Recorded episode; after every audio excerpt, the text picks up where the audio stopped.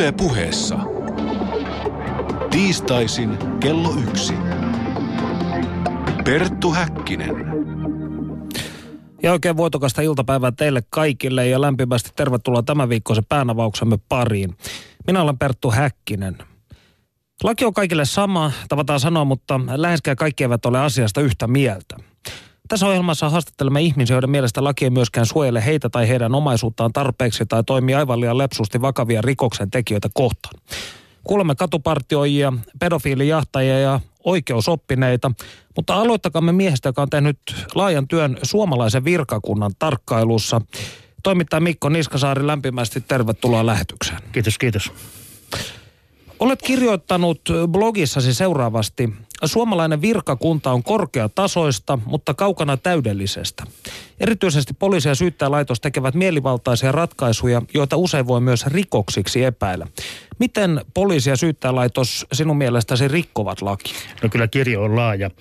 Lähdetään vaikka siitä, että kansalaisen tekemistä rikosilmoituksista vain alle neljäsosa johtaa esitutkintaan. Siellä on aiheettomia, siellä on mitättömiä juttuja, mutta ei ole suinkaan kolmea neljäsosaa.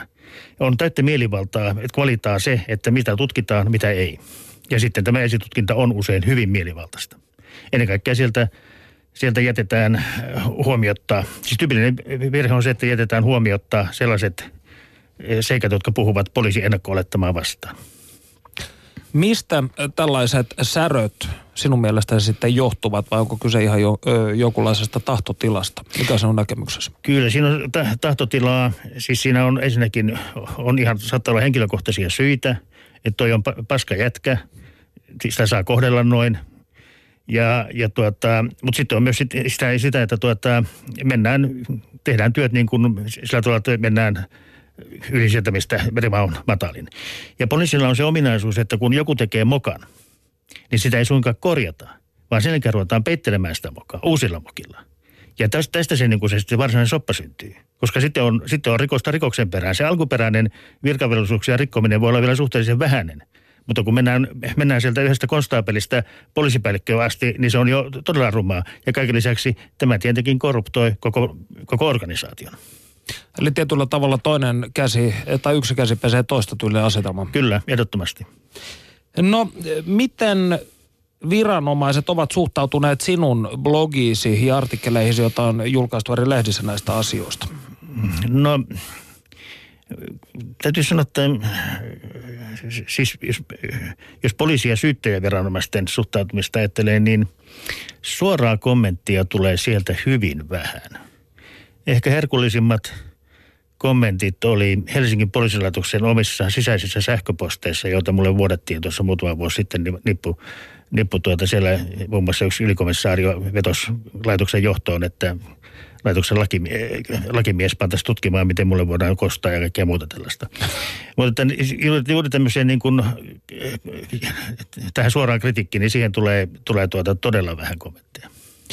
No miten uskot, että sinuun suhtaudutaan sitten? Onko sinulla virkavallan joukossa sekä suosioita että kritisoijia? Onko tämä jakautunut suhtautuminen sinuun? On, se on jakautunut. Mä viittasin noihin Helsingin poliisilaitokselta vuodettuihin sähköposteihin. Ne annettiin mulle, jotta mä voin puolustautua sitä kostooperaatiota vastaan. Eli kaikki poliisit eivät hyväksyneet sitä, mitä esimiehet tekevät. Eli sinulla on ihan konkreettista näyttöä tässä mielessä, että sinulla on myös tukijoita virkavallan sisällä. Niin, tai siis kaikki, on paljon poliisia ja varmasti enemmistö poliisia, jotka haluaa, että hommat hoidetaan laillisesti ja asianmukaisesti ja ne eivät hyväksy tämmöisiä minkäännäköisiä väärinkäytöksiä poliisiorganisaatio on tosi tämmöisille ihmisille hyvin ongelmallinen, että, että vaikka poliisit niin kuin julkisuuteen päin suojelee kyllä toisiansa, niin se, joka, joka se organisaation sisällä yrittää puuttua väärinkäytöksiin, niin hän on kyllä hyvin helposti hyvin pahassa pulassa. No kun viittasit näissä asioissa, että saattaa lähteä tällainen lumipallo ikään kuin liikenteessä, että pientä sössimistä aletaan sitten korjaamaan aina väkevämmillä toimilla, niin onko sinulla tästä jotain hyvää esimerkkiä ikään kuin? No esimerkkejä on jo paljon, mutta jokainen niistä tarinoista menee tietysti pitkäksi. Mutta se on täytyy vaikka, että yksi tapaus, jossa se lähti siitä, että poliisi väärensi erään asekauppiaan laittoman aseen myyjäksi. Siis halussa pito, pito tuota lupaan väärensi väärän henkilön myyjäksi. Ja, ja tuota, sen jälkeen ne rupesi syyttämään tätä asekauppiasta aseiden rikoksesta. Ja ensin se oli tämä yksi lupapoliisi, sitten oli hänen esimiehensä, toinen lupapoliisi, no Helsingin poliisilaitokselta kaikki. Ja tämä olisi vielä tällä, tällä mennyt. Sehän olisi voinut tutkinnanjohtaja todeta, että hei, tämähän on, kun se oli heti nähtävissä, että tämä on perätöilmianto, ilmianto. Se olisi voinut lopettaa sen siihen. Mutta tutkinnanjohtaja lähtee mukaan, sitten lähdetään tehdä esitutkintaa, ja sitten, ja sitten kun se koko rumpa käydään läpi, tähän tietystikin paljastui se väärennys, niin siihen oli kaiken kaikkiaan syyllistynyt eriasteisia rikoksia tämän peittelyyn 18 poliisia ja syyttäjää korkeammalla virka-asemalla, apulaisvaltakunnan syyttäjä ja Helsingin poliisipäällikkö. Millainen lopputulema tällä sarjalla sitten oli, muistatko sitä? No asekauppias, hänen kohdistunut syyte tuota, niin hylättiin oikein kirkkaasti, mutta yksikään näistä ei, ei tuota, joutunut vastuuseen. Tämä asekauppi oli sitkeä, hän niin kuin teki rikosilmoituksen joka portaasta, joka tämä peitteli. Ja, mutta asetelma on se, että kun poliisi tekee rikoksen, niin syyttäjä estää sen tutkinnan. Syyllistyy siinä itse rikokseen, käyttää virkaisemansa väärin. No, kun hänestä tehdään rikosilmoitus, niin poliisi estää sen tutkinnan. Se on täydellinen suljettu kierto. Siinä on todella onnistunut se, mikä ei onnistunut talvivaarassa. Siihen ei edes pääse väliin mitenkään. Eli hermeettinen kehä.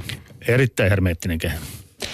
No, jos sitten ajatellaan ylipäätään sinun ja virkavallan suhteita, niin oletko heidän kanssaan muutoin paljon tekemisissä? Keskustelutasolla ja saatko heiltä paljonkin vinkkejä tai muita yhteydenottoja? No en tiedä niinkään vinkkeistä, mutta että kyllä, kyllä yleisesti ottaen mä tietysti joudun tilaamaan paljon asiakirjoja ja, ja jututtamaan tutkinnanjohtajia, syyttäjiä ja näin päin pois. Kyllä suhtautuminen yleisesti, yleisesti ottaen on asiallista. Että ei siinä, siinä tuota, ne kuitenkin poikkeuksia on ne, jos ruvetaan tekemään niin kuin tietoisesti kiusaa. Niitä on, mutta, mutta siihen näin, kuinka paljon kontakteja on, niin ovat nyt kuitenkin selkeä vähemmistö. Niin no suomalaisten luottamushan on tutkitusti siis poliisia kohtaan ollut aina hyvin korkea. Mennyt sinne jonnekin samaan sarjaan palomiesten kanssa, siinä missä taas toimittajat ja me muu roskasakki olemme aina tuolla, tuolla pyramidin häntä, häntä päässä niin tietysti sitten viime vuosien tapahtumien, muun muassa nyt vaikka Arnio Keissin toimesta, tämä on hivenen muuttunut tämä asetelma. En tiedä, onko tämä näkynyt vielä mittauksissa, mutta Öö, miten sinä näet yleisesti, kun mainitsit tässä, että siis suomalainen virkakunta on korkeatasoista, mutta kaukana täydelli, täydellisestä, niin voiko suomalainen sinun mielestäsi luottaa poliisiin tai syyttäjävirastoon? Ähm niin, voiko luottaa? Tämä nyt on hankala kysymys. Täytyy muistaa, että sinne, kun kysytään siitä, että luottaa, kun siinä on kaksi osaa, siis luottaa erittäin paljon tai melko paljon. Mm. Ja tästä muodostuu se kokonaisuus. Yksi, tämmöisen, jonkun tämmöisen kyselyn tekijä kerran huomautti, että, että kannattaisi vain katsoa sitä, joka luottaa erittäin paljon, koska mitä tarkoittaa melko paljon.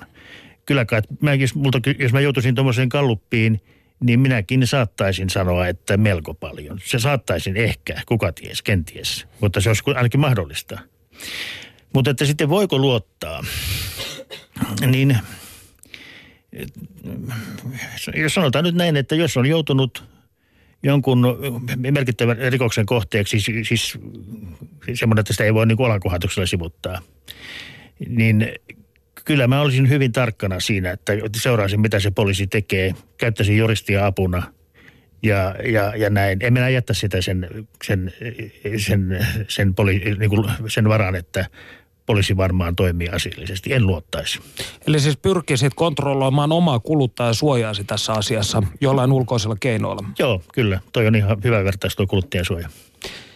No saatko sinä ihmisiltä paljon yhteydenottoja tällaisilta ö, henkilöiltä, jotka esimerkiksi kokevat joutuneensa jonkinnäköisen mielivaltaisen käytöksen kohteeksi? Saan. Niitä tulee paljon. Osaatko sanoa jotain määrää niin kuin viikko, kuukausitasolla? No sanotaan, että useita, useita yhteydenottoja joka viikko. Ja, ja ongelma on se, että ne, ne eivät ole mitään tämmöisiä parkkisakkoja – ei, ei, ei, kaikki ei ole välttämättä suuria, mutta ne on kuitenkin paljon isompia kuin liikennesakko, josta sivuminen sanottuna ei muuten kukaan valitakaan. Tai, se, tai ne valittavat jonnekin muualle, autoliittoon varmaan. Mutta, mutta joka tapauksessa useita joka, joka viikko. Ja siinä on sitten joukossa aika, on, on, voi olla sitä aika iso, isoja keissejä. Niitä on paljon enemmän kuin, kuin mä pystyn sulattamaan. Mä pystyn käsittelemään kaikkia näitä. Eli sä et pysty kaikille vastaamaan? Ei muuta kuin kiittäen. Että ei, ei, ei, pysty aina sitä toivoa, että sitten jonain päivänä. Ja, ja kyllä mä nyt pyrin säilyttämään myöskin, jos ne ovat tolkullisia, ja ne yleensä ovat tolkullisia. Että siellä on siis semmoisen, semmoinen niin kuin, semmoiset yhteydenotot, jotka on niin sekavia, että ei niistä saa, ja jotka sen takia jo deletoi, niin niitä on ehkä alle kymmenesosa. Eli mahdollisesti mielenterveysongelmaista niin, niistä lähettämiä. Joo, kyllä. No millainen on tyypillinen saamasi yhteydenotto, sellaista pystyy jotakin formuloimaan? No ensinnäkin näissä on asianomistaja-asemassa olevia suuri, hyvin iso osa, varmaankin puolet, ellei enemmänkin kuin puolet. En mä koskaan laskenut, mutta noin näppi, otan näppituntumalla puolet. Ja, ja Tämä on mielenkiintoista. Joo, kyllä. Siis se, meillähän kuvitellaan usein, että, että se on niin kuin se epäilty, on, on, jonka puolesta tehdään kaikki. Ensinnäkin se on väärä, väärä käsitys. Meillä nimenomaan asianomistaja on heikoilla. Mä viittaan aikaisemmin sanomaan siihen, että kansalaisen tekemistä rikosilmoituksesta alle neljännes johtaa esitutkintaa. Ja no niin, no asianomistaja-asemassa ja sitten tyypillistä on, että, että siinä esitutkinnassa poliisi ei ole halunnut, joko sitä ei ole tehty ollenkaan, mikä on nykyään tavattoman tavallista – tai, tai sitten tuota, poliisi ei ole huomioinut siellä keskeisiä seikkoja, ei ole halunnut kuulla jotain todistajaa. Pahimmassa tapauksessa todistaja on sellainen, joka, tai, tai siis jo, ei ole halunnut kuulla jotain todistajaa, tai sitten se on halunnut karsia sitä epäiltyjen joukosta jonkun pois. Rumimmassa tapauksessa se on, se on esimerkiksi vaikkapa joku paikkakunnan napamies, mutta näin ei nyt ole, tämä ei ole mikään sääntö, mutta tämmöisiäkin on joukossa. Mutta ennen kaikkea siis esitutkinta joko tehdä tai se tehdään, tehdään vinoutuneesti. Eli tämä on aivan tällainen keskeinen näiden sinun saamiesi yhteydenottojen Kyllä. taustavaikutin. Kyllä, se on, se on, se on hyvin, hyvin yleistä. Eli ihmiset, jotka to, kokevat, että he eivät ole saaneet oikeutta tällaisessa kohteessa, jossa he, tällaisessa tapauksessa, jossa he itse ovat asianomistajia. Joo, juuri näin. No itse asiassa tähän asian hivenen viitaten nyt kuulemme, mitä asia on pihtiputalaisen yöpyövelit porukan Kimmo Järveliinillä. Yöpyövelit on vapaaehtoisryhmä, joka partioöisi pihtiputala. Eikä poliisin ja lain suoja riitä turvaamaan Järveliinin omaisuutta. Panu Hietaneva haastattelee. Kiitoksia Perttu Häkkiselle studioon. Pihtiputaalla joukko valveutuneita kansalaisia on huolestunut omasta elinympäristöstään ja perustanut Yöpyövelit nimisen ryhmittymän, joka valvoo turvallisuutta Pihtiputaan kaduilla. Puhelinliinan toisessa päässä on nyt Kimmo Järvelin, joka on lupautunut kertomaan meille hieman tarkemmin yöpyöveleiden toiminnasta. Oikein hyvää päivää. Hyvää päivää. Lähdetään purkamaan tätä perusasioiden kautta. Mikä on yöpyövelit ja mitä te tarkalleen ottaen teette? Yöpyövelit on tämmöinen hyvinkin vapaamuotoinen ryhmä pihtiputalaisia asukkaita, yrittäjiä ja yksityishenkilöitä ja me partioidaan yöllä valvoen paikkakunnan turvallisuutta. Pyritään olemassaoloa ennaltaehkäisemään, ettei mitään laittomuuksia yöllä aikaan tapahdu. Miksi te perustitte yöpyövelit? Onko Pihtiputaalla ollut erityisen rauhatonta? Se oli vajaa pari vuotta sitten muistaakseni oli yksi semmoinen yö, kun seitsemässä eri yrityksessä käytiin varkaissa. Se oli oikeastaan se, niin se milloin niin kuin, tavallaan niin kuin, lainausmerkeissä pinnanpalo ja sitten päätettiin, että tälle asialle pitää jotain tehdä. Kuinka paljon teitä on mukana toiminnassa? Ihan tarkkaa lukua mulla ei siihen ole, mutta mä luulisin, että jotain 340 ihmisen paikkeilla. Määrä elää koko aika tähän, tähän toiset väsyy, tulee uusia ja meillä ei ole minkäännäköistä rahoitusta tälle toiminnalle. Kuka tahansa ihminen saa yö, yöaikaan ajella missä tahansa ja luonnollisesti omilla pensoilla ajellaan. Eli se, joka tähän hommaan osallistuu, niin kustantaa omat ajamisensa ja liikkumisensa ihan itse. Me yritettiin jossain vaiheessa rahoitushommaa miettiä, mutta siinä vaiheessa, kun oltiin yhteydessä poliisiin ja muihin, muihin tahoihin, todettiin, tota, että silloin ollaan lain väärällä puolella, jos me ruvetaan jollain tavalla rahaa keräämään tähän toimintaan. Mikä sinua henkilökohtaisesti motivoi tässä toiminnassa? Kyllä mä haluan elää semmoisella paikkakunnalla, missä ei tarvitse joka aamu lukea uutisista, että taas on murtauduttu ja taas on ryöstetty ja taas on rikottu. Että tämä on jotenkin, jos, jos tällä toimilla pystyy niin estämään sen, niin kyllä tässä ihan mielellään, mielellään on mukana, että saa tavallaan tämä maalaisidylin pitää ja tämä rauhallisuuden pitää tällä yllä. Niin ehkä, ehkä nämä on just ne motivaatiot, mikä, mikä, mikä itsellä on. Millaista tämä teidän partiointinne on? Kerrotko hieman esimerkkien kautta? No esimerkiksi ihan mitä mä itse teen, niin mä siinä vaiheessa, kun muu perhe menee nukkumaan, niin mä hyppään autoon ja otan koiran seuraksi ja sitten lähdetään ajelemaan just ympäri Pihtipudasta. Ja niin, niin, koko aika vähän niin kuin silmä, silmät auki ja katsoo, että näkyykö mitään epämääräistä liikehdintää missään. Ja sitten kun toiset rupeaa heräilemään, heräilemään uuteen päivään, niin siinä vaiheessa mä menen ottanut muutamat, muutaman tunnin tiedosat, että jaksaa taas päivän tehdä töitä. Niin Oletko joutunut niin sanotusti tosi toimiin, eli onko vastaan tullut epäilyttävää toimintaa? No ei varsinaisesti se ihan tosi toimiin, että olisin niin verekseltään ketään tavannut, mutta, mutta tämmöisiä todennäköisiä rikoksen tekijöitä tässä siinä vaiheessa varmaankin yrittäjiä tai suunnittelijoita, niitä on kohdannut sillä tavalla, että on jossakin yön tai aamuyön tunteen jossakin yrityksen takapihalla ollut auto parkkeerattuna ja siellä on ollut liikehdintää ja sitten kun on havainnut ne, niin ja sitten pysäköinyt auton sillä tavalla, että ne on joutunut valokeilaan, niin siinä se on yleensä nähty sitten, että kuka, kuka on niin oikealla asialla ja kuka väärällä asialla. Ja jos on väärällä asialla, niin kyllähän ne yleensä aika liukkaasti siitä on paikalta lähtenyt. Että tämän, tämän kaltaisia todennäköisiä yrityksiä on, on tullut estettyä joitakin kertoja. Kyllä me ollaan porukassa päätetty sillä tavalla, tota, että kun ei tiedä vastapuolesta, niin kuin, millainen on vastapuoli, niin kyllä me on ajateltu, että se on kumminkin poliisin hommia sitten se mahdollinen käsirysy, mikä siinä tulee. Et jos me nähdään oikeasti sellainen tilanne, että nyt on oikeasti tilanne päällä, niin se on välittömästi poliisille puhelu ja sen jälkeen mennään poliisien ohjeiden mukaan, että mitä poliisit neuvoo. Ja eihän siinä muuta kuin tarkkaillaan korkeintaan sivusta ja ilmoitetaan poliisille, että mihin päin ovat lähteneet, että osaavat sitten partiot oikeasti sanoista tulla vastaan. Muutamia kertoja on sillä tavalla tullut, että nämä käynyt nämä varkaat joskus vähän röyhkeämmiksi, että ne pyrkii päivälläkin jo toimimaan, niin päivätilanteessa on sitten saanut, saanut joltakin hätääntyneiltä paikkakuntalaisilta soittaa, että tämmöinen, tämmöinen ihminen täällä on ilmeisesti oudolla asioilla. Silloin on soittanut poliisille, mutta mä en sitten taas tiedä näiden tapausten jatkoa, en tiedä miten ne on sitten päättynyt. Onko rikollisuus vähentynyt toimintanne myötä Pihtiputaalla?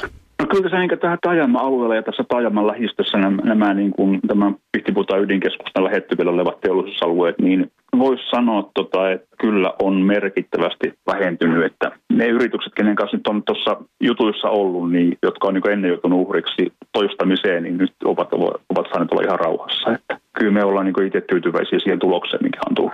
Perttu Häkkinen. Kuinka virkavalta on suhtautunut yöpyöveleiden toimintaan? Oikein hyvin. Silloin kun me oli aloituspalaveri, niin silloin mä soitin Jyväskylän poliisipäällikölle soitin ja, ja tota, niin sehän lähetti sieltä yhden konstaapelin meidän aloituspalaveriin sit käymään läpi asioita, että miten menetellään, jotta pysytään itse niin kuin lain, lain oikealla puolella ja mitkä meidän oikeudet on ja miten sitten kannattaa toimia ja niin päin pois. Sieltä tuli ihan ihan hyvä, hyvä vastaanto tuli siinä mielessä. Eivät, eivät niin kyseenalaistaneet toimintaa, että pikemminkin niin totesivat, että kyllä tämä on, on niin tervetullut. Poliisikaan ei pysty joka paikassa olemaan yhtä aikaa. Niin me koetaan sitten olla silminä ja korvina sitten niin paljon kuin kyetään. Entäpä sitten tavalliset pihtiputaalaiset, kuinka he suhtautuvat? varmaan 99 prosenttia tota, niin, niin, on erittäinkin tyytyväisiä ja kokee niin kuin, olevansa niin kuin, astetta turve, turvemmassa kuin se toinen vaihtoehto, että ei meitä olisi valtaosa kyllä tukee niin kuin sillä tavalla verbaalisesti ja toimintaa, että puhuvat ihan avoimesti, että onpa, onpa hyvä, että jaksatte ja niin päin pois. Ja etenkin se ehkä se promille luokka sitten saattaa olla niitä, että naureskelee, että isot pojat leikkii rosvoja poli- poliisia, mutta tota niin, niin. Mut kyllä, kyllä, kyllä, on oikein hyvä vastaanotto ollut kuntalaisilla. Pitäisikö Suomessa mielestäsi olla jonkinlaiset kodinturvajoukot, jotka auttavat tarpeen vaatiessa poliisia? Kyllähän tästä on ollut julkisuudessa ollut valtakunnan mediassa ollut juttua ja tota, niin, niin, siinä, silläkin on todettu, että voisi olla hyväkin olla. Ja sitten mitä paikkakunnan tasolla ollaan keskusteltu, niin kyllä tämmöinen niin kyläpoliisiasia olisi niin semmoinen, mitä on niin kuin eniten kannatettu pihtiputaille, että olisi niin kuin oma poliisi, mikä tuntisi paikkakunnan ja paikkakunnan tavalla. Sen lisäksi hän voisi miettiä sitä, että jos niin kuin tämmöinen meidän kaltainen yhteisö saisi jonkunnäköisen statuksen toiminnalleen, eli, eli se tehtäisiin niin sanotusti, että sillä olisi jonkunnäköinen virallinen rooli, niin silloinhan sitä voitaisiin lähteä miettimään, voisiko jotakin poliisien toissijaisia tehtäviä semmoisia, mitä kenties me voitaisiin huolehtia, että mitä nyt esimerkiksi niin kuin äkkiä mietittynä niin kuin miettii, että mihin poliisilla menee todennäköisesti aika paljon aikaa, niin ihan tämä juoppojen kuskaus, kun meilläkin toi pääpaikalta on, on varmaan toista 100 kilometriä matkaa sitten putkasta meille, niin se vie kumminkin pari-kolme tuntia se yksi keikka. että jos on kyyditettäviä kyydissä, niin silloin jos tulee joku akuutti keikka, niin eihän sitä kyytiläisen kanssa voi mihinkään rynnätä. Niin jotakin semmoisia vaikka nyt näitä juopposäilyjuttuja voisi vois kuvitella, että voisi olla jonkun tämmöisen yhteisön takana olla, mutta tietenkin se vaatisi lainsäädäntöä sitten vähän kirjauksia ja jonkunnäköistä organisointia tämän asian ympärillä. Uskotko, että tulevaisuudessa Suomessa nähdään entistä enemmän yöpyöveleiden kaltaista toimintaa? Kyllä aika paljon on tullut kyselyjä, miten me toimitaan ja niihin on mielelläni vastannut ja että miten, mikä meidän toimintamalli on ja mihin lainsäädäntö antaa mahdollisuudet Suomessa toimia. Ja uskoisin, että ne on aikaan saanut varmaan samanlaista toimintaa muuallakin. Että kumminkin varmaan ehkä, ehkä puolenkymmentä eri paikakuntaa, mistä, mistä, on, mistä on tullut yhteydenottoja. Että kyllä mä luulen, että niitä on ja varmaan tulee lisääkin. Koetko, että Suomi on muuttunut turvattomammaksi paikaksi asua? Totta kai sen kulkee käsikirjassa sen rikollisuuden kanssa, katsoo tilastoja, että miten ne muuttuu, niin kyllähän se samalla heijastelee sitten ihmisten mieliin, mitä ne kokee. Rajat on auki moneen suuntaan, niin kyllä se tulee hyvää, mutta tulee ikävä kyllä myös paljon pahaa. Pitäisikö tavallisella kansalaisella olla enemmän oikeuksia puuttua rikollisuuteen? Toi on aika vaikea asia. Mä oon sitä miettinyt, varsinkin jos ollaan semmoisten rikoksentekijöiden kanssa tekemisissä, mitkä ei ole niin sanotusti selvinpäin, eli ovat täyttä järkeä vailla, niin silloin sieltä voi vastaan tulla ihan mitä tahansa. Ja samoin järjestäytynyt rikollisuus, niin sitä ei tiedä mitä siellä on vastassa. Että, tai, että kyllä mä aika tarkkaan lähtisin miettimään, ennen kuin itse lähtisin esittämään aika lisää oikeuksia niin varkkaiden kiinniottamiseen. Kyllä siinä, siinä saattaa tulla röstäytyä tilanne käsistä tai voi itselle käydä höpsissä. En ehkä lähtisi kumminkaan mitään radikaalia tekemään tuolle puolelle. Ja kiitos Panu Hietanevalle ja e, Pihtiputalaisen yöpyövelit porukan Kimmo Järveliinille. Ja tässä oli ihan tällaisia kaikuja menneisyydestä. Vaikuttaa, että haikalla tällaista reinikaismaista henkeä kyläpoliiseina ja juoppokuskauksina. Mitä sanoo Mikko Niskasaari? Hyvä vai huono ajatus? Tot, joo, tässä on nyt vähän erinäköisiäkin asiat. Tota, mä muistelen, että meillä oli 60-luvulla vielä niin tämmöisiä niin sanottuja kyläpoliisia, jotka olivat siis oikeita poliiseja, ihan, mutta ne asuvat jollain kylillä. Ja, ja tuota, no, missä meillä on enää sitten kyliä. Täytyy muistaa, että maaseut on aika pahasti autioitunut. Mutta, mutta tuossa, tuossa, tuossa ajatuksessa on jotain sellaista, joka minua miellyttää. Meillähän on kokeiltu tämmöistä lähipoliisitoimintaa. Esimerkiksi Tampereella oli Hervannassa – näistä ymmärtääkseni on yleensä luovuttu, mutta periaatteessa siinä, siinä on minusta niin kuin, siinä on hyvä ajatusta.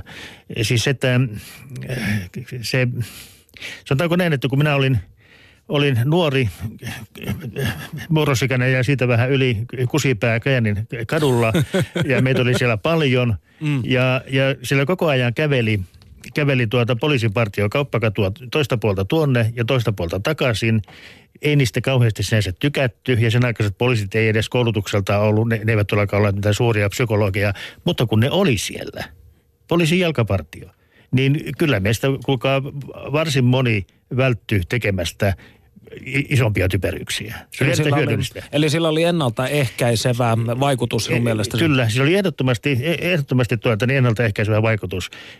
Ja poliisin jalkapartit on semmoista, mitä meillä yleensäkin tarvittaisiin. Mutta jos ajatellaan sitä lähikyläpoliisia, niin Kyllä, siinä on ideaa. Mutta jos ajatellaan sitten juoppokuskausta ja muuta, siinä käytetään viranomaisen kiinniottovaltaa. Ja viranomaisvaltuuksia ei kerta kaikkiaan pidä jaella. Ne pitää pysyä tiukasti, no se on viranomaisvaltaa ja sillä siisti. Tätä, tätä ei saa päästää liuentumaan tai muuten me ollaan villissä lännessä. Niin, koska tosiasia on se, että monet suomalaiset tykkäävät varsinkin viikonloppuisin ottaa märkää. Ja sitten jos ihmiset alkavat ikään kuin toisia väkipakolla kuskailemaan äh, juoppoputkaan, niin tästä voi tulla hyvin vaarallisia ja traagisiakin välienselvittelyjä. Erittäin, erittäin vaarallisia. No, katsotaanpas vähän mitä mielipiteitä täällä huutolaatikossa. Tosiaan, jos te, ö, tänään me siis keskustelemme lain rajoista ja siitä, milloin ne ylittää joko tavallinen kansalainen tai viranomainen.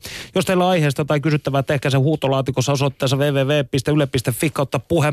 Sisältöä on tullut hyvin paljon, kiitos siitä. Otetaan muutama kommentti.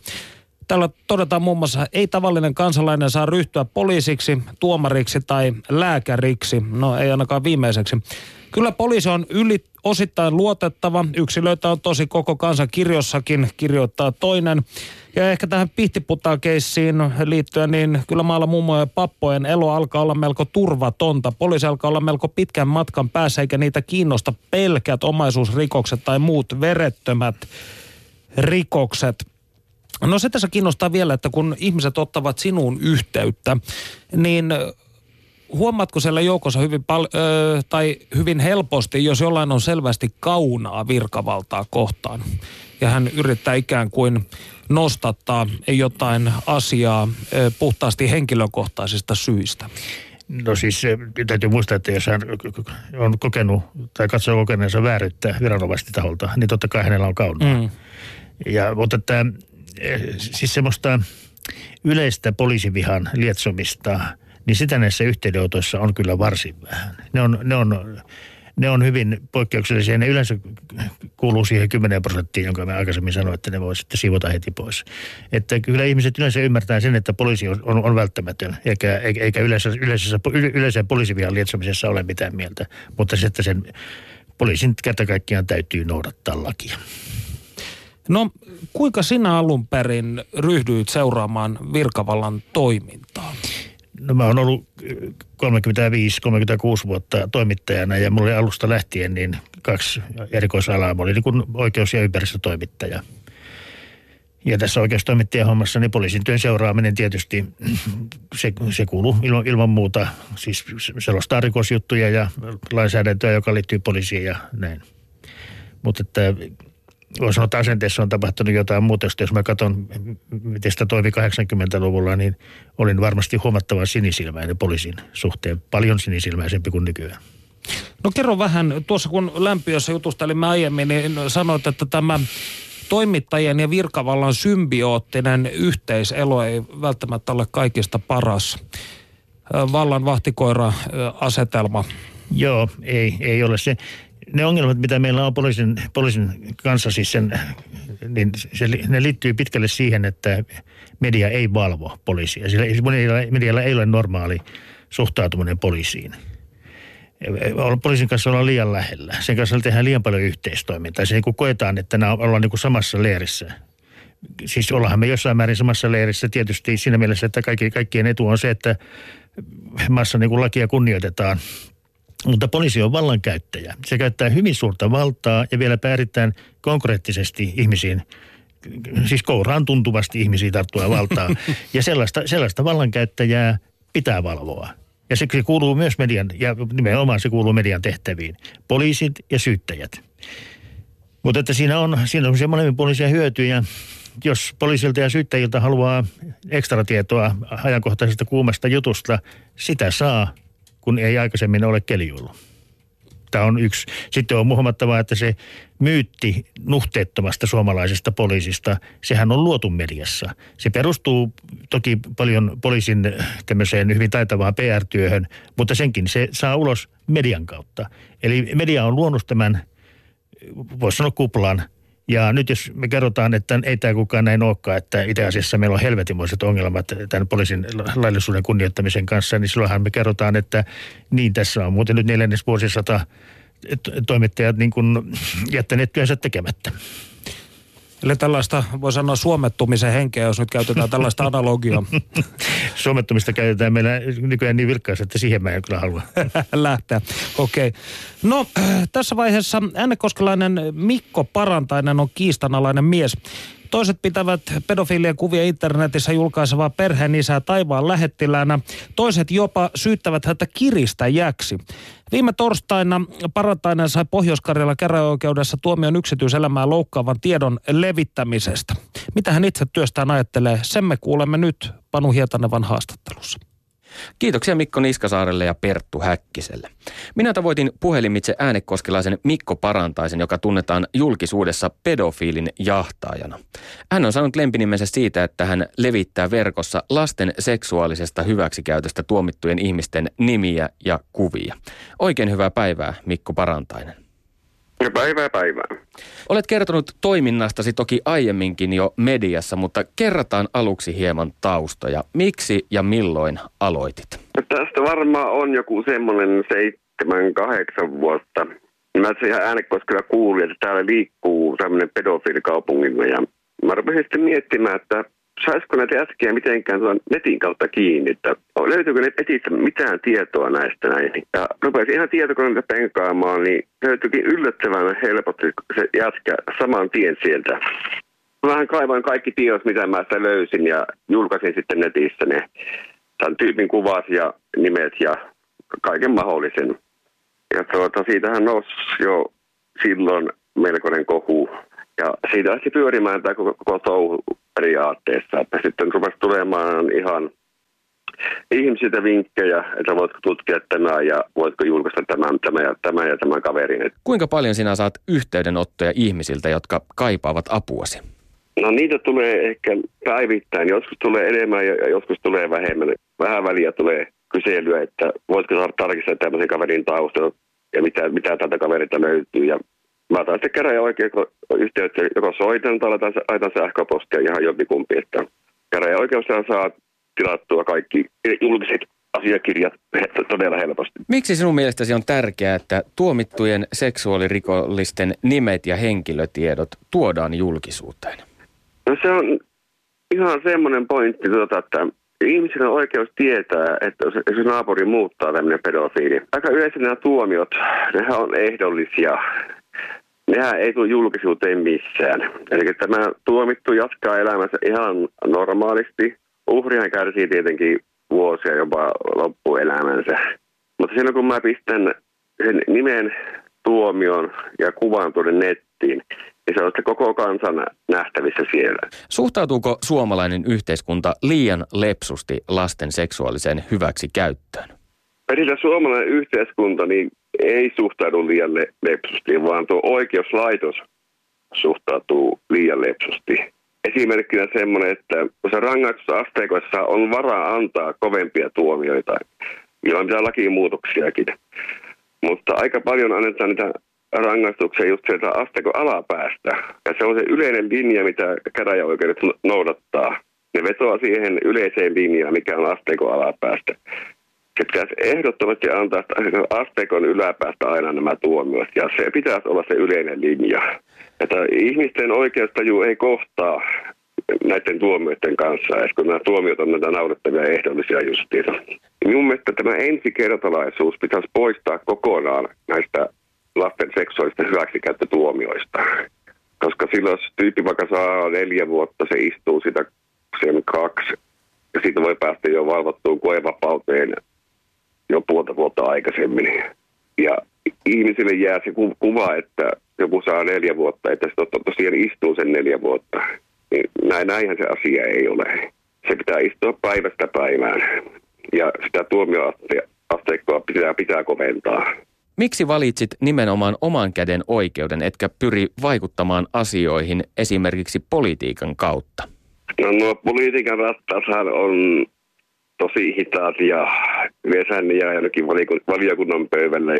Mitä se nyt saa menemäänkin sinne asti. Että nyt tämä Pia Katajalaan keräsi tuolta, siellä on 58 000 nimessä tähän lakialoitteeseen. Sehän liittyy siihen kansalaisaloitteeseen lapsiin kohdistuvien seksuaalirikosten asteikon koventaminen. Ja se annetaan nyt seuraavalle hallitukselle, koska se se olisi nyt tälle nykyiselle hallitukselle annettu, niin sitä ei olisi keretty käsitellä. Ja uusi hallitus ei käsittele edellisen hallituksen aikaisia aloitteita. Niin on jännä nähdä, että miten, miten tämän lakialoitteen kanssa käy sitten. Jos vertaa niin tuota politiikkaa ja tuota, tätä kansalaistoimintaa, niin tuo internethän on semmoinen, että se tavoittaa heti suuren määrän ihmisiä. Ja tuo Facebook esimerkiksi, vaikka se on sulkenut muutaman kerran nuo mun sivut, niin siellä on esimerkiksi yli 23 000 tykkääjää sivuilla, niin sen näkee sen julkaisun parissa päivässä niin kuin 200-300 000 ihmistä. Eli se tieto leviää sitä todella nopeasti ja äkkiä. Taannoin sinä suunnittelit rekisteröiväsi Finnish Pedo Hunters-nimisen yhdistyksen. Mitä tälle hankkeelle kuuluu nyt? No tämä ei mennyt tämä Finnish Pedo Hunters nimellä, tämä ei mennyt läpi, ne ei hyväksynyt tuota Pedo Hunter-sanaa siihen.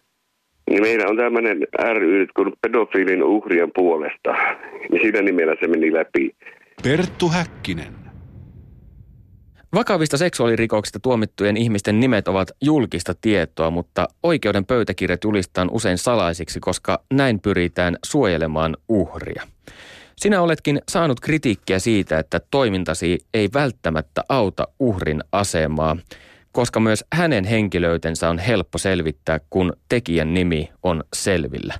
Mitä mieltä olet näistä kommenteista?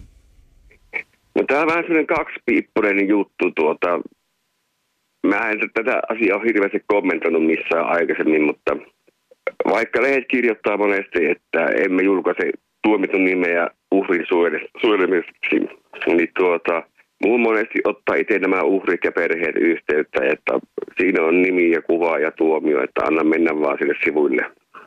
Koska se on, lehden, se on lehden päätös se, että ne ei julkaise sitä, vaikka se perhe ja uhri itse haluaa sen julkisuuteen. Että jos miettikää nyt, että jos mulla on perhealbumista skannattu tämä tuomitun kuva, niin mistä ne tiedot silloin mulle on tullut? Viime viikolla käräjäoikeus tuomitsi sinut yksityiselämää loukkaavan tiedon levittämisestä, mutta tuomio ei ole vielä lainvoimainen. Emme siis sen takia puutu tarkemmin yksityiskohtiin, mutta jossitellaan hetki. Jos käy niin, että tuomio jää voimaan ja oikeus toteaa toimintatapasi laittomiksi, niin mitä aiot tehdä? Aiotko jatkaa toimintaa jollain muilla keinoilla? No kyllähän tämä toiminta jatkuu tietenkin, mutta se jatkuu sillä, että minun nimi ei tule missään yhteydessä esille, että nettihän on täynnä erilaisia palveluja ja muita, että toiminta jatkuu kyllä ihan varmasti. Koska nämä ilmiannot, mitä mulle tulee, niin nehän ei lopu. Uhrit pyytää julkaisemaan jonkun, niin se tulee jotain kautta esille, mutta minun, minun niitä ei pysty enää yhdistämään.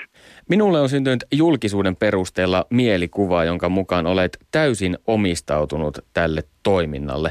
Mikä saa keski-ikäisen miehen jatkamaan, vaikka tähän kuluu vapaa-aikaa ja ehkä rahatkin, jos oikeus toteaa toiminnan laittomaksi? Mitä tämä antaa sinulle?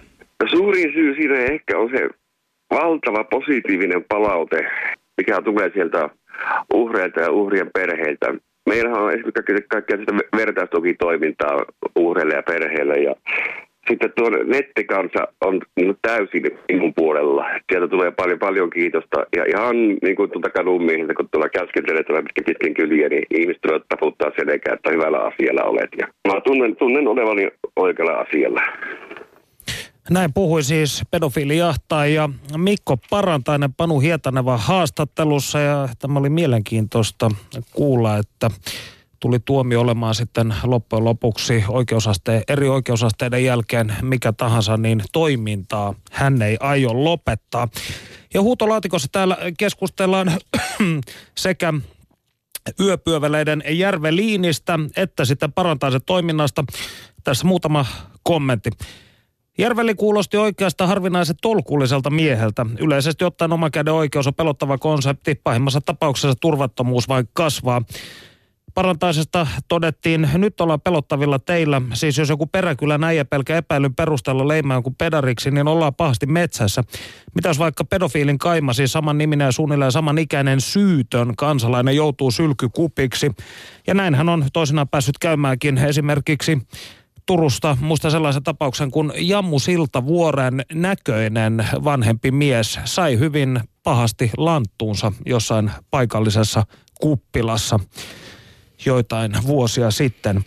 No, studiossa siis Perttu Häkkinen ja toimittaja Mikko Niskasaari. Keskustelemme lain rajoista ja siitä, milloin ne ylittääkö tavallinen kansalainen tai viranomainen. Jatkakaa keskustelua huutolaatikossa yle.fi kautta puhe.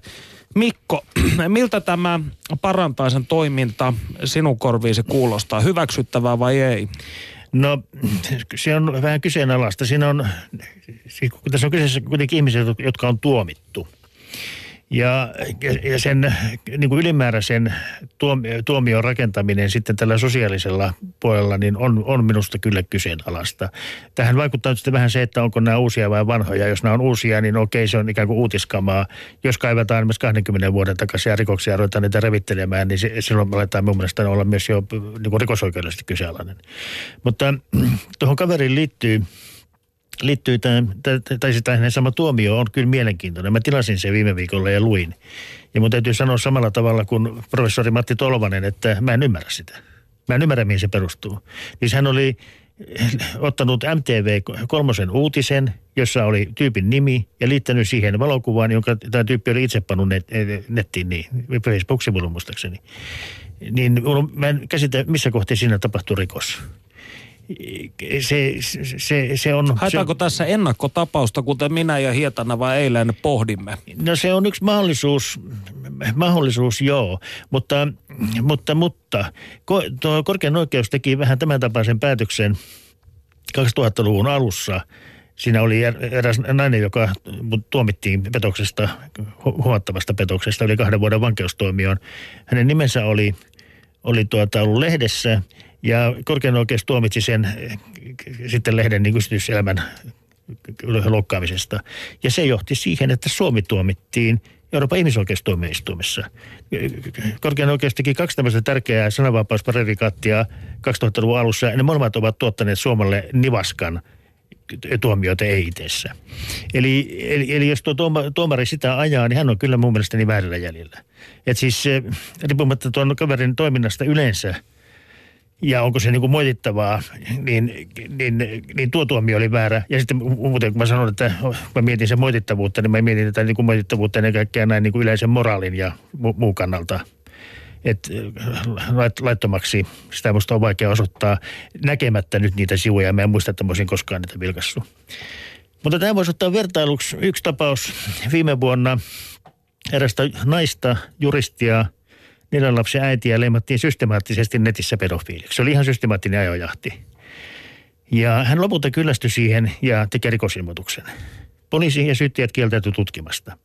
Väitteet on liian vaikea. Heidän kannattaa lähettää ainoastaan kirja Iltalehdelle ja pyytää sen ja, ja muihin vastaaviin ja pyytää sieltä tuota tiettyjen nimimerkkien, että mistä ne on tullut. Ja sitten operaattorin kautta selvittää se. Ne kieltäytyi tästä. Eli ne piti sitä tekoa vähäisenä. Tätä nainen – leimattiin julkisesti pedofiiliksi. Neljä lapsen äiti.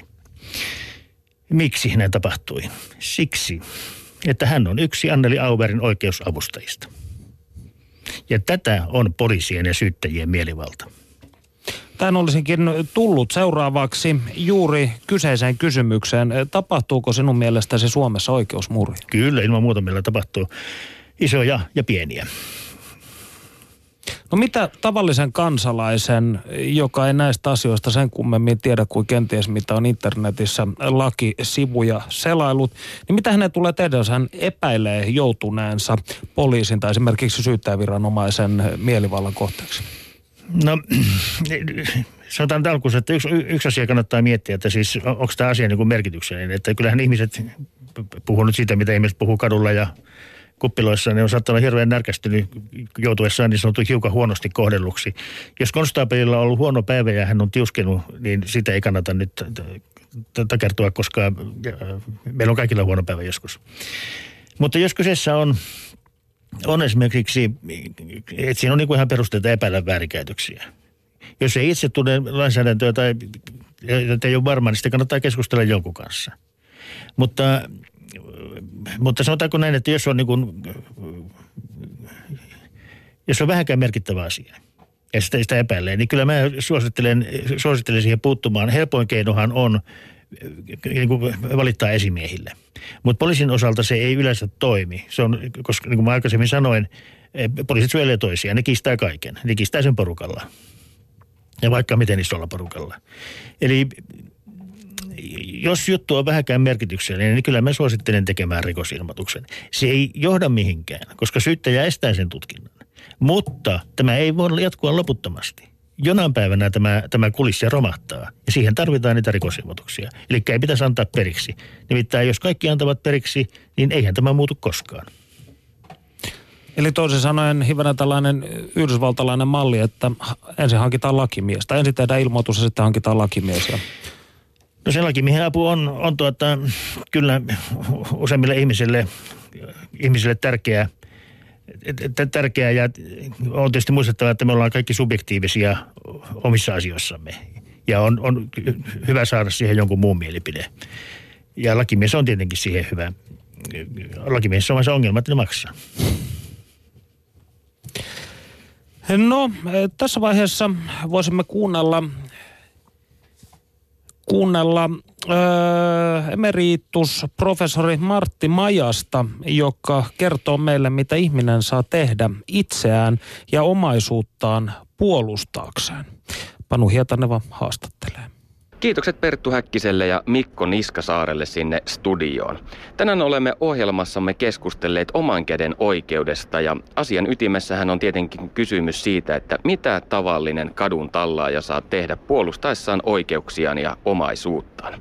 Tämän kysymyksen tiimoilta olenkin tullut nyt tapaamaan rikosoikeuden emeritusprofessori Martti Majasta. Oikein hyvää päivää. Hyvää päivää.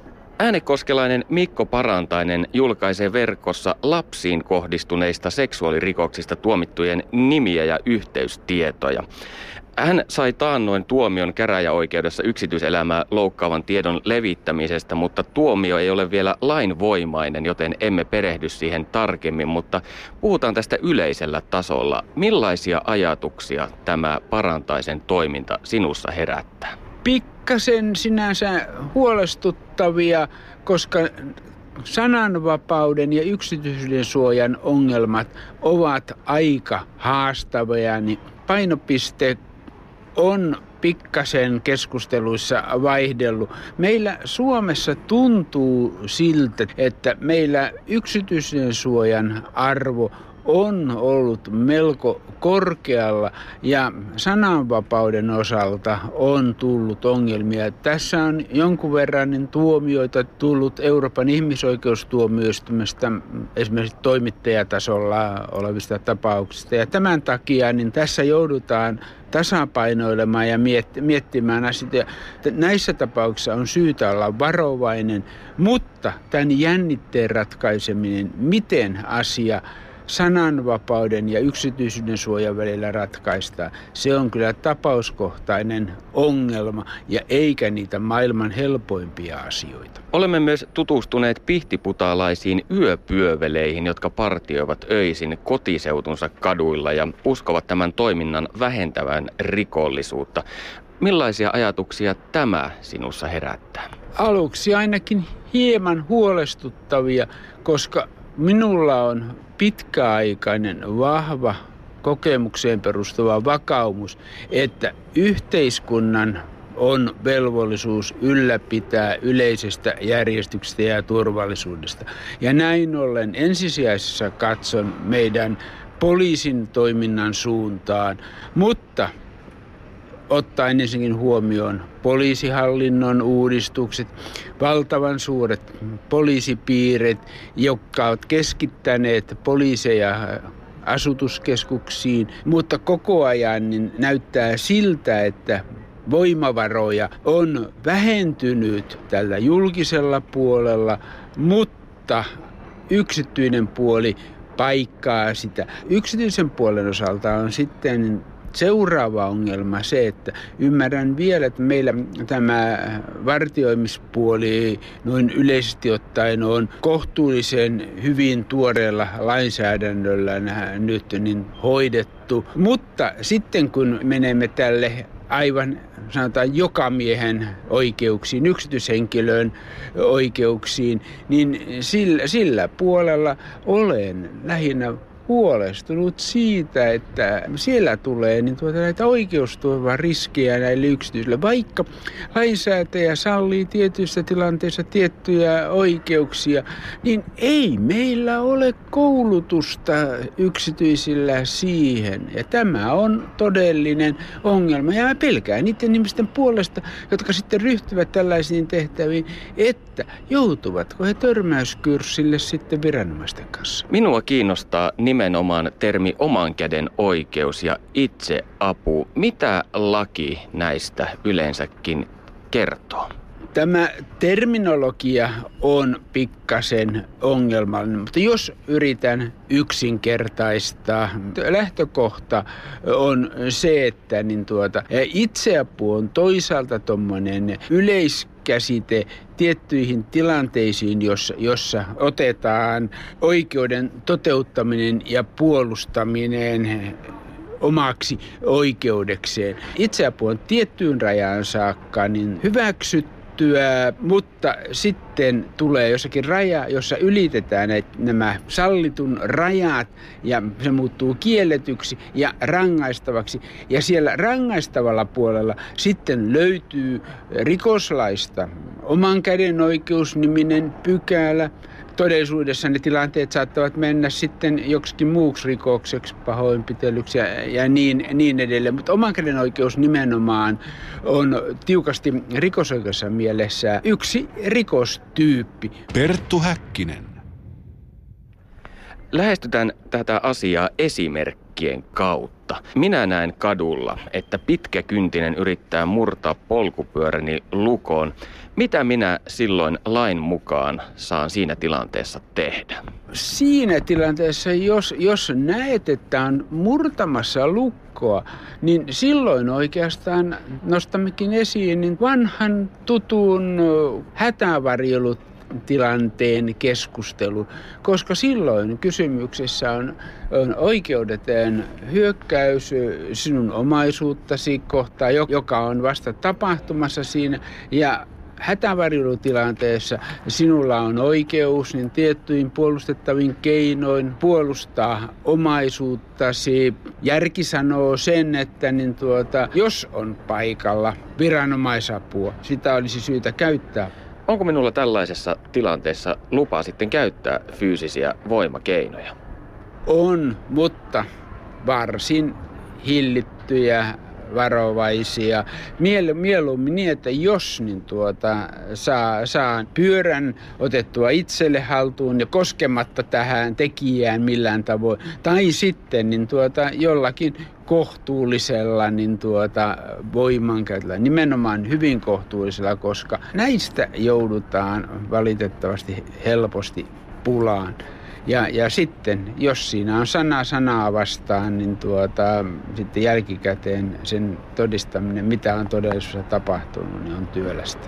Eli toisin sanoen, jos minulta palaisi hermo ja sattuisin mottaamaan tätä pyörävarasta, niin todennäköisesti joutuisin siitä liemeen.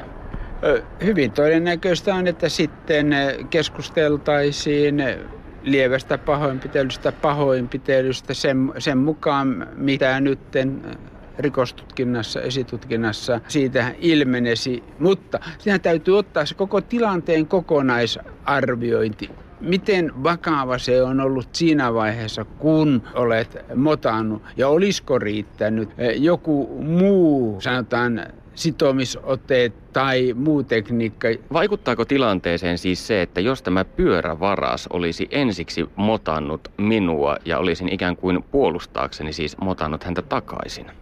Tilannehan muuttuu jo vakavammaksi, koska pyörän varastaminen niin on, onkin niin tuota, väkivallan käytöllä muuttumassa niin ryöstönimikkeelle ja ryöstön kanssa niin tuota, on jo aika vakavasta tai hyvinkin vakavasta rikoksesta kysymys. Silloin, silloin niin tuota myöskin keinovalikoima voi taas lisääntyä. Mutta nämä on taas maalikoille sellaisia asioita, että eipä siinä tilanteessa lakikirjaa paljon alueita. Entä millaisiin rikoksiin laki velvoittaa tavallisen ihmisen puuttumaan kadulla? Jos minä esimerkiksi näin yöllä tappelun, jossa kolme miestä pahoinpitelee pienempää kaveria, niin onko minun velvollisuus puuttua siihen tilanteeseen, vaikka tietäisin itse saavani siinä köniin?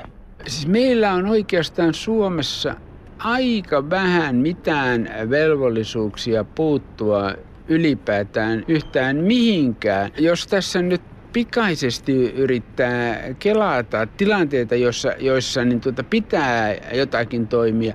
On tilanteet, joissa selkeästi havaitsee, että joku henkilö on todellisessa hengenvaarassa ja silloin pitää ryhtyä toimiin avun hankkimiseksi tavalla tai toisella. Se ei tarkoita sitä, että itse suinpäin syöksyy siihen mukaan. Sitäkin voi tehdä, jos, jos itsellä on sellaiset keinot olemassa. Rikoslaissa on niin tuota, eräiden törkeiden rikosten osalta, joka, joka lista on mammuttimaisen pitkä. Ja kun tietää, että tällainen rikos on tekeillä, niin siitä pitäisi ilmoittaa joko poliisille tai sille henkilölle, joka on tämän rikoksen uhriksi joutumassa. Ja jos tätä ei tee, niin sitten on uhkana se, että niin tuo tulee rangaistavaksi niin tästä laiminlyönnistä. Perttu Häkkinen. Näin meille kertoo siis rikosoikeuden emeritus-professori Martti Majanen, jonka kanssa kun keskustelin muutama päivä sitten, hän totesi, kun kysyin, että kuinka laaja tämä kansalaisen ikään kuin harmaa alue lain kanssa. Hän sanoi, että se on hyvin laaja. No Mikko Niskasaari, mikä on sitten, jos poliisilakia esimerkiksi ajatellaan, niin onko poliisilaki liian epäselvä, monitulkintainen tai sen tulkinta lähtökohtaisesti leväperäistä? Sen tulkinta on leväperäistä nimenomaan. Siis se laki on laki on kyllä sellainen, että kyllä jokainen poliisi sen osaa lukea ja sen osaa lukea myös kansalainen, vaikka se kun monen kertaan mulkataan, niin se muuttuukin, äh, lait, lait muuttuu aina huonommaksi ja epäselväksi. Se on aivan, aivan riittävän, riittävän selvää. Ei, siitä ole, ei nämä ongelmat johdu siitä. Nämä ongelmat johtuu aivan tahallisesta toiminnasta. On tietysti olemassa jotakin tapauksia, sanotaan vaikkapa, että äh, kysymys siitä, että onko joku tietty asiakirja julkinen vai ei. Se saattaa olla tulkinnanvarainen.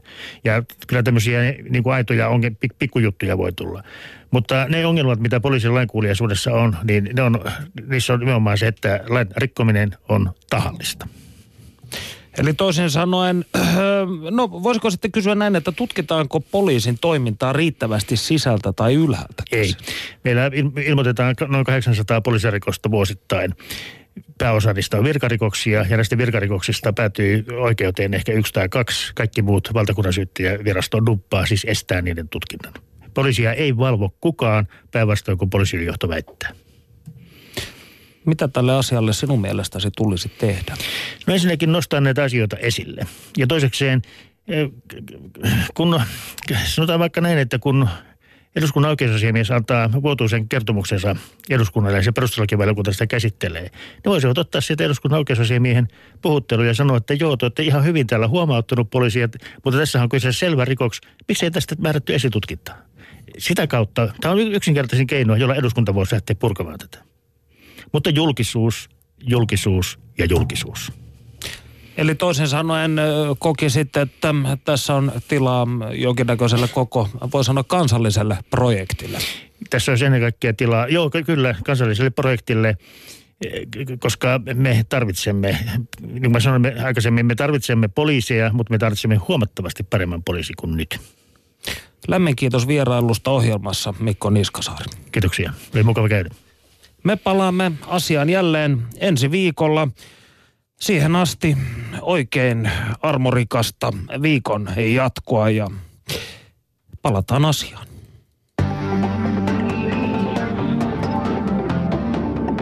Yle puheessa. Tiistaisin kello yksi. Perttu Häkkinen.